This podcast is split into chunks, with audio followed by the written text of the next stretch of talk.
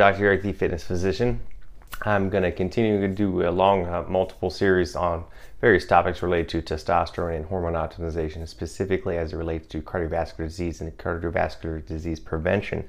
As I talked about in a previous video, this is the number one killer of men and women, and we're going to talk about how, ways to mitigate this and improve this uh, in multiple ways. We're going to talk about other things too, nutrition, diet, dietary changes, etc. I definitely want, obviously want to talk about hormone optimization as well. So what we found is that obviously, and more and more people are aware of this today, that inflammation has a massive uh, contribution to uh, many things related to health and definitely to cardiovascular disease and more. So, uh, inflammation is involved in abnormal problem. People have uh, gut issues, uh, microbiome disturbances. Uh, Alzheimer's, you know, basically pretty much is related to every chronic disease out there. And we've talked about this, have known about this for a long time. Um, so yeah, today we talk about specifically about cardiovascular disease. Basically, again, inflammation, many pathways, but it has to do in general with uh, tissue. Our tissues, how they adapt, the adaptation to changes in metabolic function or changes in metabolism. In other words, things that happen based uh, how our metabolism adapts to dietary changes, to the foods we put in, to the stress in our body, etc. We have to adapt to that. In- inflammation can affect this, and, and, our tissues have to adapt to this. And if there's excessive inflammation, uh, this can be, have an abnormal adaptation. Our tissues cannot keep up, or they do things the wrong way. In other words, for example, if you're eating junk food, and your body's going to start creating more uh, free radicals and more and secondary inflammatory changes is not going to, not going to adapt as well. Um, there's this is a whole there's a whole there's a whole conversation in itself. But the bottom line is that inflammation is the bottom the root one of the root causes for these abnormal tissue adaptations. If there's too much inflammation, too much of the bad stuff, not enough of the good stuff, right?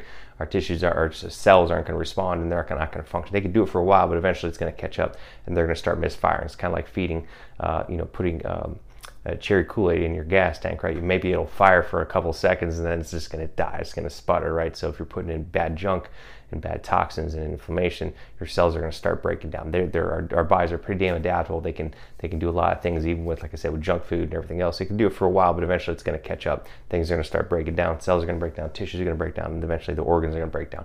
And that's the big problem. So that's what we're starting trying to prevent, right? So, uh, for example, in metabolic syndrome there's an, in, in uh, just to back up a second in some of my other videos, I talk about the cellular metabolic pathways. I talk about peptides and how we're trying to fix things at the cellular level. We talk about the inflammasome and all those things like NAD and AMPK and all these cool things. Well, this is kind of how it all ties in together. We talked about the inflammasome when things get out of control and the cell's not functioning. You get these uh, inflammasome. Basically, the, the cells become um, dysfunctional. They can turn into inflammatory. They can become senescent cells produce these inflammatory markers, which create other inflammatory cells, and you get this thing, this product that turns into what's called the inflammasome. It's just these these dysfunctional cells that are spewing out these inflammatory uh, enzymes and proteins called cytokines that can cause further damage to other cells, and then that spreads, and that's why our tissues age and we get old and things break down. So. Not just related to the world of peptides, but hormones. They're all it's all basically relating th- the same thing related to cellular medicine. So, when you get dysfunctional symptoms, when you're getting pre-diabetic, um, when you're getting metabolic syndrome, I started to get these things. This is why. So there's activation of this innate immune system. I talked about the innate and the adaptive immune system. It's your first line defense, right?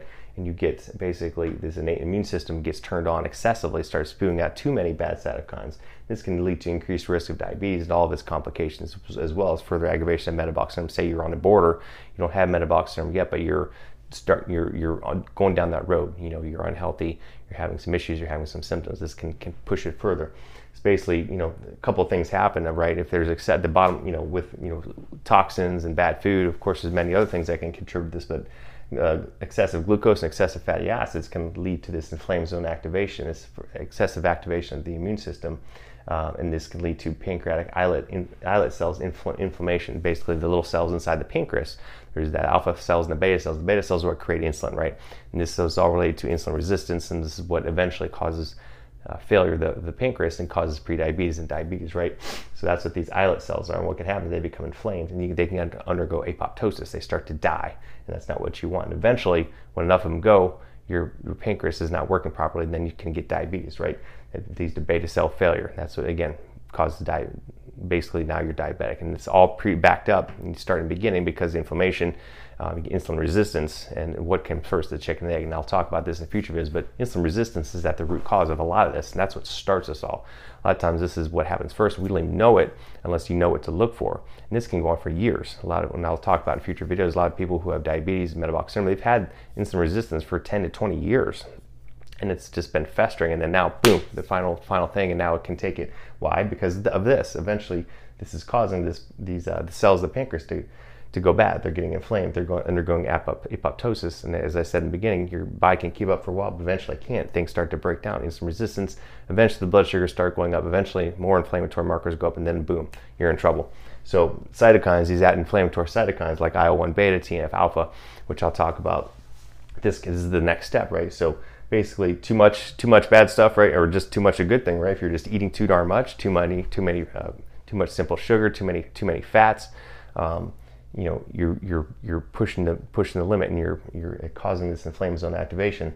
Some of these things can cause further inflammatory cytokine production, and these is a one-two punch to damage your pancreas and damage other cells in your body too. So a lot of it just comes down to overfeeding, overnutrition, and, and as well as bad food choices, right? Even if you're just eating quote unquote healthy, if you're eating just too damn much, you can still have too much. This is why people who, for example, are doing keto for years and years and years get in trouble.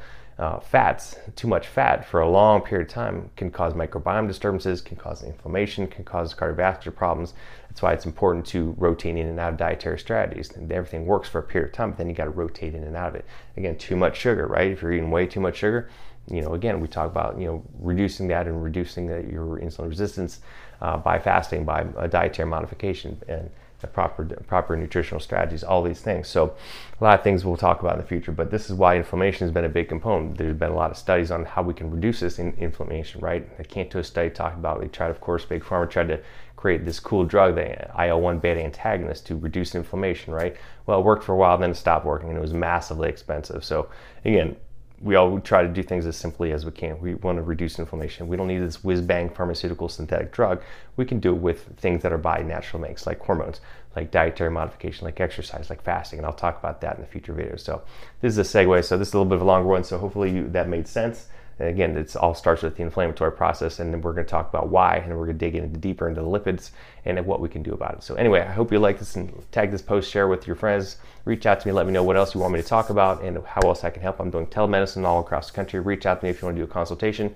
Remember, everybody live to give. Do something kind, do something good for someone, pass it forward, let them pass it forward to other people so we can make this a better world for us and for our children to grow up in. Everyone have an awesome week, and we'll talk to you soon. Bye.